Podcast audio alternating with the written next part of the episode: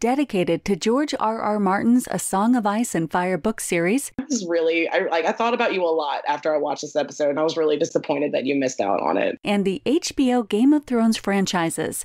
Well, I do know that the one emotion that comes to most people's minds when they think about me is in fact disappointment. So thank you very much for that. You're listening to Before the Dragon. Don't tell me what to do. Do do do do do do do do do. Welcome back to Before the Dragon. Matt Murdock with you, just by myself once again, as will be the case for most of these, I would imagine. Today, we're looking at the differences between episode three of House of the Dragon and the books, specifically Fire and Blood. Actually, mostly just one chapter of Fire and Blood that most of these comparisons are drawn from. My source is Wiki of Ice and Fire. It's not like I'm going to go and do original research on this stuff when I'm only putting these 15 minute podcasts out once a month anyway, right? Eh, but if you have complaints about that, I'm happy to field them. You can send emails to mattsaudioblog at gmail.com. You can tweet to at the letter B, the number four, the dragon pod on Twitter. You can use the phrase Matt's audio blog, M A T T S audio blog for Hive or Mastodon. And you can leave comments on the website, same spelling, mattsaudioblog.com. You can leave comments on our YouTube videos, which, you know, we'd love it if you'd subscribe as well. We'd love it if you'd, uh, as John likes to say, hit that bell, yo, and get notifications when new videos come out. Because it's usually an indication that even if you're getting it in an audio podcast form, that's usually an indication that there's a new episode out. If your feed isn't already doing that for you, I don't know how anything works anymore. Anyway, you can leave comments on the videos there. YouTube.com, go back to that Twitter spelling, youtube.com slash at the letter B, the number four, the Dragon Pod. We got a couple things to take care of up front here. First of all, it is time to do our actor name day segment. Happy name day.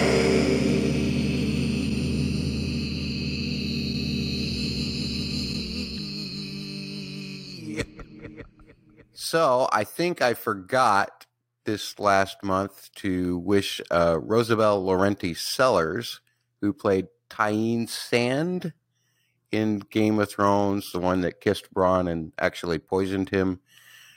Uh, so we've got a Dornish there. Moving into April, we've got another Dornish, uh, the original Dornish, uh, Oberyn Martell. We have Pedro Pascal on April 2nd. He's in the news a lot, right? With The Mandalorian and with uh, The Last of Us, both great shows. Uh, another Dornish, if you're following the show, uh, Fabien Frankel, who plays Sir Criston Cole, April 6th. Isaac Hempstead Wright, Bran, the King, April 9th. Millie Alcock, our own Princess Rhaenyra, the young version, April 11th. Anthony Flanagan, who played Sir Steffon Darklyn, who we barely saw this season, April 11th as well. Uh, Matthew Needham, Larys Strong on April 13th. Maisie Williams, Arya. she's so stupid. No, uh, April 15th, uh, Sean Bean, Ned, our original beheaded, is April 17th. Wil Johnson, who played Sir Vaemond Velaryon, who is also beheaded. It's weird how these all go together. April 18th. Uh, Gemma Whelan, who played Yara. Uh, if you, in the books, you would know her as Asha. April 23rd. Aidan Gillen, everybody's creepy little little finger. Uh, April 24th. Rory McCann, who plays the Hound and he is born April 24th as well. And Emily Carey, who plays young Alicent, April 30th. So in April, we got both our young Rhaenyra and our young Alicent. Happy name day.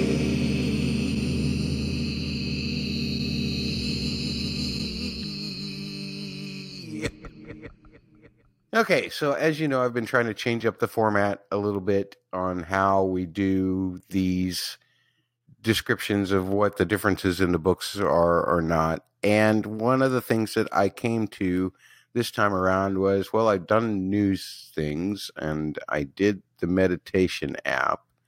So I went back to my roots. I went back to my childhood, actually. Well, not childhood, I was a teenager. But I went back to 1985 and the movie St. Elmo's Fire so that I could do St. Elmo's Fire and Blood. Now, this movie does not hold up by many, many standards in today's world. There's lots of things in there that just aren't really up to snuff as far as the way we think about people today. Uh, so I don't want to emphasize that too much, and I didn't emphasize it because I just basically picked two characters' names and, and read lines that I created. Uh, not trying to be too much in character because they're both kind of jerk. Well, everybody in St. Elmo's Fire is kind of a jerk, but then again, everybody in Fire and Blood is kind of a jerk as well. But hopefully, the music will make you feel it. I'm not going to recommend if you if you kids have never heard of St. Elmo's Fire, then I don't blame you, and I do not encourage you to go back and watch the film because it will probably offend you in some way or another.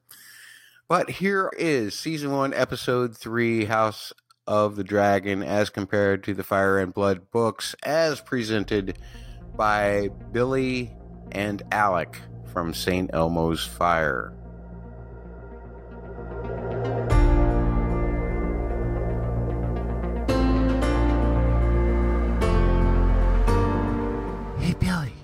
Yeah, Alec. Yeah, Senator Hodges told me something interesting today.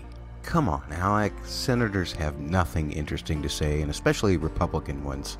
Can we go get drunk? Shut up. You want to get charged with another DWI? Whatever. Really, man? Bancroft told me that the whole scenario of the Great Hunt in episode 3 of House of the Dragon was completely made up. Said that Viserys had no taste for hunting. Yeah, right.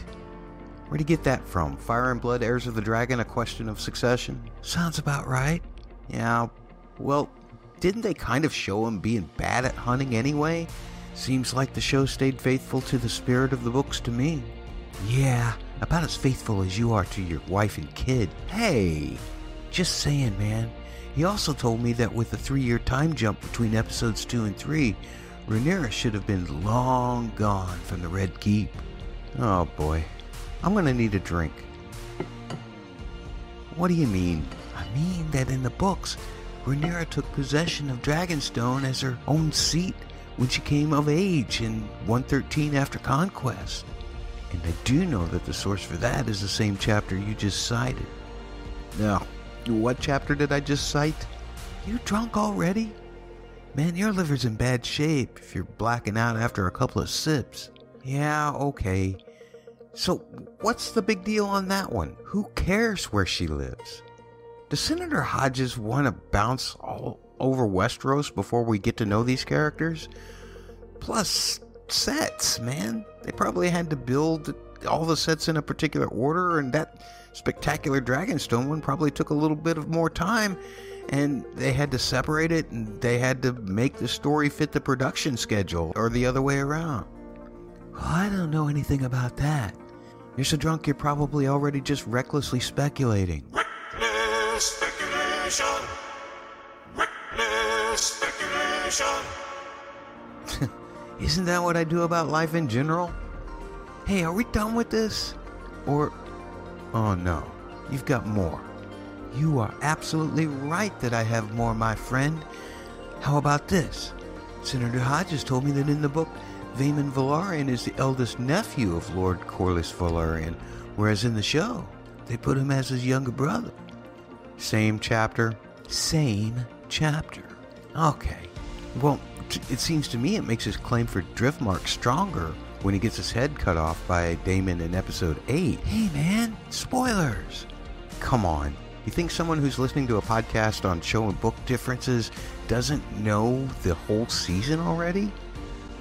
Come to think of it, think anyone who's listening to this podcast of a couple of college grads from the mid 80s talk about a show that's over 30 years in their future? All right, all right, all right.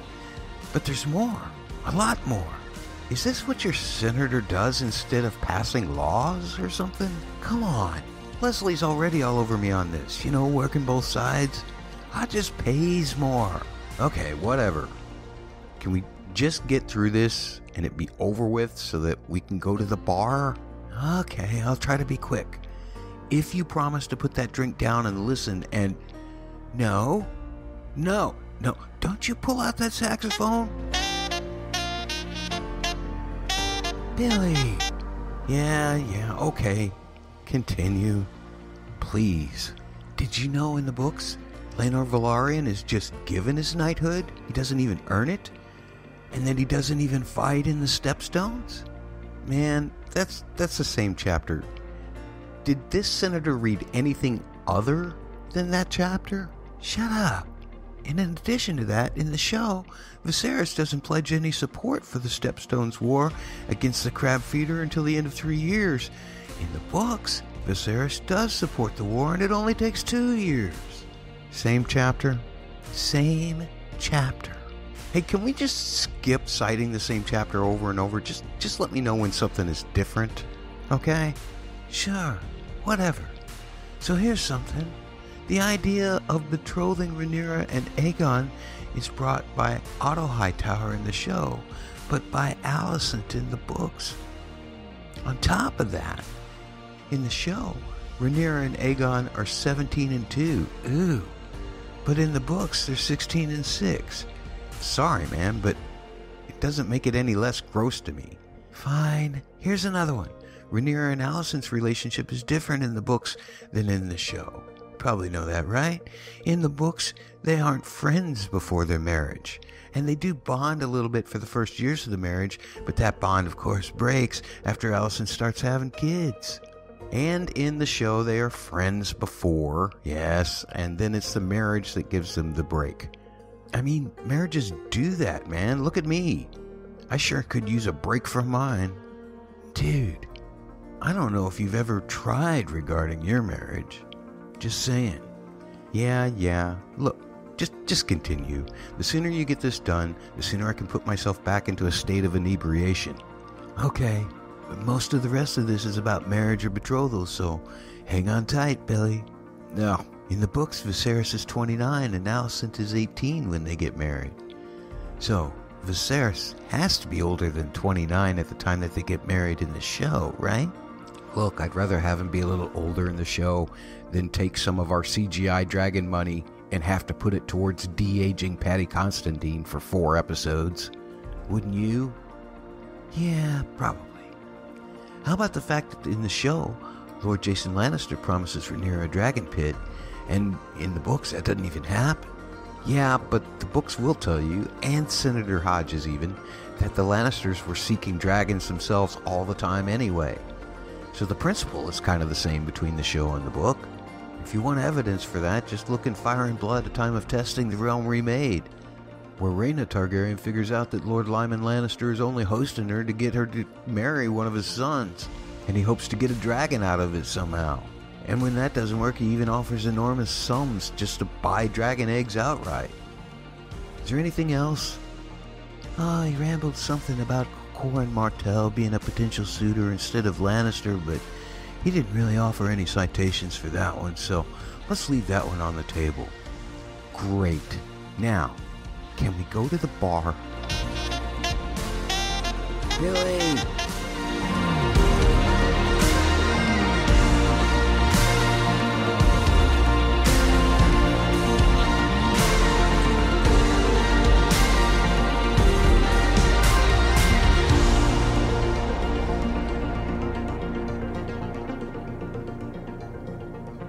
That's going to do it for this time around, ladies and gentlemen. Thanks for joining me once again. We really appreciate it when you leave written reviews on whatever podcast apps that you can. Uh, we appreciate the feedback that you send in as well.